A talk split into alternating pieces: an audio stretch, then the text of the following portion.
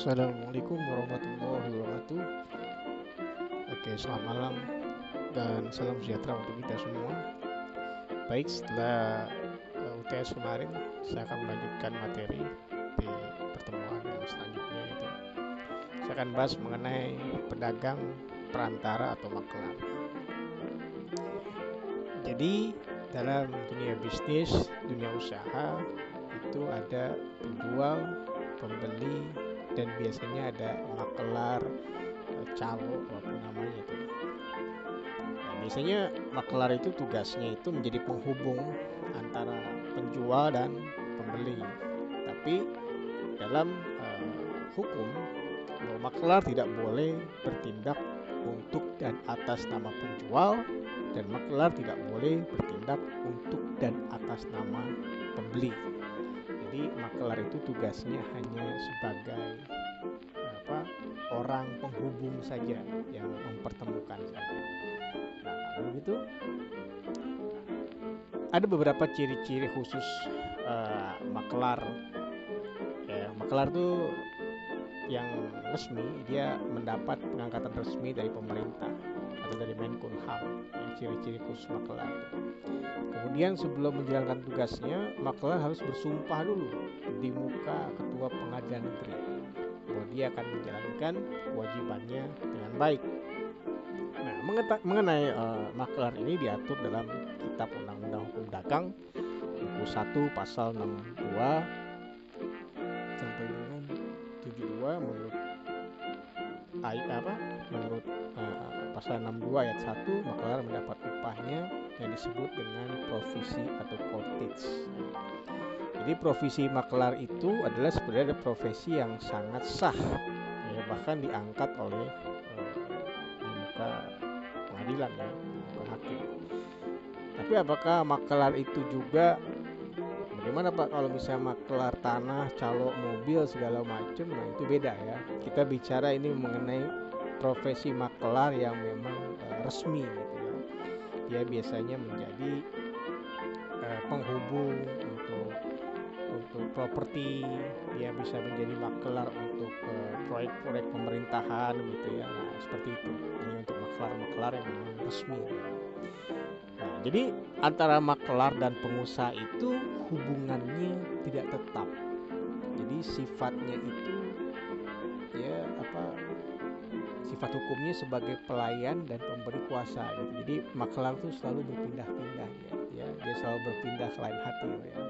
Jadi kalau pengusaha butuh ada proyek sekian maka ada maklar yang mencarikan begitu ketemu si penjual dan pembeli maka tugas si maklar itu selesai gitu ya masalah komisinya segala macam itu tidak ada yang tidak memastikan bahwa komisi uh, maklar terus sekian persen tidak ada yang, menyantumkan seperti itu itu biasanya tergantung kesepakatan nah kemudian uh, maklar itu dilarang berdagang di dalam lapangan perusahaan di mana diangkat jadi kalau ada seorang maklar diangkat di perusahaan A, maka dia tidak boleh menjadi maklar di perusahaan A maka dia harus mencari kerjaan di perusahaan B, C, dan D gitu. Jadi tidak boleh dia ngobjek di dalam perusahaan tempat dia diangkat.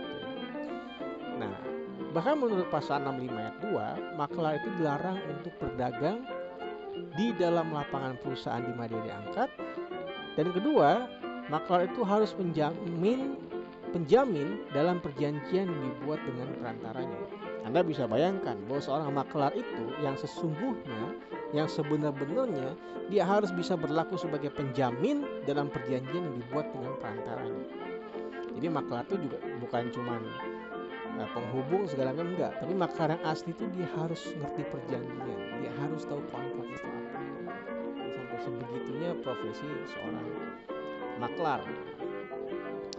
Tanggung jawab maklar itu kalau dalam perjanjian jual beli tanah, ya jual beli lah, maka maklar diharuskan menyimpan contoh perjanjian itu sampai dengan perjanjian selesai dilaksanakan seluruhnya. Jadi pra perjanjian begitu selesai perjanjian maka si maklar itu harus menyimpan sampai benar-benar perjanjian itu ditandatangani oleh kedua belah pihak. Nah, dalam perjanjian jual beli, wesel, surat berharga, maka maklar harus menanggung sahnya tanda tangan penjual. Artinya, maklar harus memastikan bahwa tanda tangan yang terdapat di surat berharga itu, baik itu cek, bilet giro, apa pun itu namanya, bahwa itu asli. Sehingga pembeli jangan sampai rugi gitu ya atau debitur jangan sampai dirugikan dengan misalnya ada surat berharganya itu ternyata palsu atau segala macam. Jadi begitu beratnya tugas seorang maklar. Nah, selain maklar ada lagi namanya komisioner. Nah, komisioner itu adalah orang yang menjalankan perusahaan dengan membuat perjanjian-perjanjian atas namanya sendiri dengan mendapatkan provisi atas perintah dan atas pembiayaan orang lain. Nah, jadi kalau kalau misalnya maklar tidak boleh bertindak atas nama salah satu pihak, tapi kalau komisioner dia boleh membuat perjanjian atau dia boleh mewakili sebuah institusi atau perusahaan dengan namanya sendiri. Jadi si komisioner ini dia lebih punya power untuk membuat perjanjian atas namanya sendiri. Dia sebagai wakil dari perusahaan yang dia wakili. Anda bisa cari tuh contoh-contoh komisioner seperti apa ya. Nah ciri-ciri komisioner tidak ada syarat pengangkatan resmi dan penyumpahan sebagai halnya maklar. Nah, ini beda sama sama apa? Sama sama maklar ya jadi komisioner agak berbeda. Komisioner menghubungkan komiten dengan pihak ketiga atas namanya sendiri Ciri-ciri komisioner ketiga, komisioner tidak berkewajiban untuk menyebut namanya atau komiten. Dia di sini menjadi pihak dalam perjanjian. Jadi komisioner itu dia menjadi pihak yang ada di perjanjian. Baik dia pihak pertama maupun dia pihak kedua. Tetapi komisioner juga dapat bertindak atas nama pemberi kuasanya. Nah, itu ciri-ciri dari komisioner. Ada lagi namanya pedagang perantara. Kalau pedagang perantara, tugas utamanya itu menghubungkan produsen dan konsumen. Istilah lain, pedagang perantara adalah pengusaha dan pembantunya. Nah, lembaga perdagangan adalah suatu instansi atau badan yang dapat berbentuk perorangan atau badan usaha baik sebagai eksportir importir, pedagang besar, pedagang pengecer, ataupun lembaga-lembaga perdagangan lain yang sejenis yang di dalam tatanan pemasaran barang dan atau jasa melakukan kegiatan perdagangan dengan cara memindahkan barang dan atau jasa baik langsung maupun tidak langsung dari produsen sampai kepada konsumen. Itu namanya pedagang perantara. Kalau mengenai pemahaman atau pengertian perdagang perdagangan dan pengusaha, saya kira Anda sudah ada di pertemuan-pertemuan sebelumnya ya. Anda bisa bisa bisa bisa bisa uh, baca-baca lagi atau bisa pelajari itu. Kemudian ada dua jenis pembantu pengusaha. Ya. Yang pertama, ada pembantu pengusaha yang mempunyai hubungan kerja tetap dan koordinatif dengan pengusaha. Contohnya seperti agen dan bank. Nah, yang kedua, ada yang mempunyai hubungan kerja tidak tetap dan koordinatif dengan pengusaha. Contohnya distributor, makelar, komisioner, notaris dan pengacara. Itu adalah e, dua jenis pembantu pengusaha. Apa itu agen? Kalau agen itu adalah orang yang mewakili pengusaha untuk mengadakan dan melaksanakan perjanjian dengan pihak ketiga atas nama pengusaha.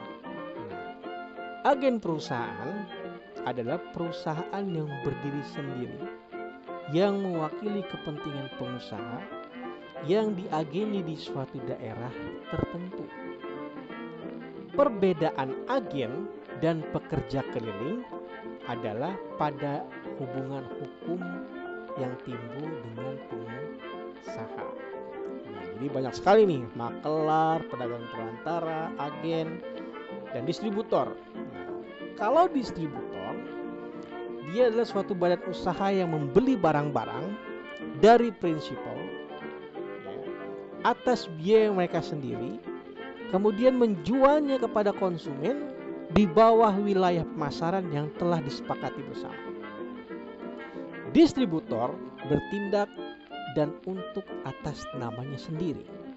Dia membeli dari produsen atau supplier dan menjualnya kembali kepada konsumen untuk kepentingan sendiri. Distributor bertanggung jawab atas keamanan pembayaran barang-barangnya untuk kepentingan sendiri. Contoh, mau jadi distributor apa? Pulsa. Dia beli sekian, dia ambil, dia jual. Maka dia putus tuh hubungan dengan misalnya dengan Indosat segala enggak, dia hanya sebagai distributor distributor pulsa gitu. Itu maka dia tidak dia tidak bertanggung jawab atas nama Telkomsel, dia tidak bertanggung jawab atas nama uh, Indosat, dia hanya bertanggung, jawab untuk atas namanya sendiri. Nah, itu adalah beberapa contoh tadi pengertian. Nah, ada namanya pekerja di luar perusahaan seperti agen perniagaan atau commercial agent, kemudian makelar atau broker, komisioner atau faktor dan bank. Itu adalah pekerjaan yang berada di luar perusahaan. Kalau pengertiannya apa, Anda bisa lihat di slide sudah saya tahu di, saya simpan di di, di, di apa di Google Classroom. Bahkan seorang makelar itu dia harus paham mengenai pembukuan ya, dan dia harus teliti.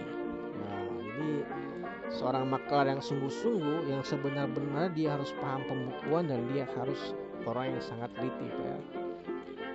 Nah, semuanya juga intinya harus paham dengan perjanjian saya kira uh, cukup sekian mengenai pemahaman itu. Silakan anda pelajari di slide. Nanti kalau ada pertanyaan bisa kita sharing di pertemuan selanjutnya. Terima kasih. Assalamualaikum warahmatullahi wabarakatuh.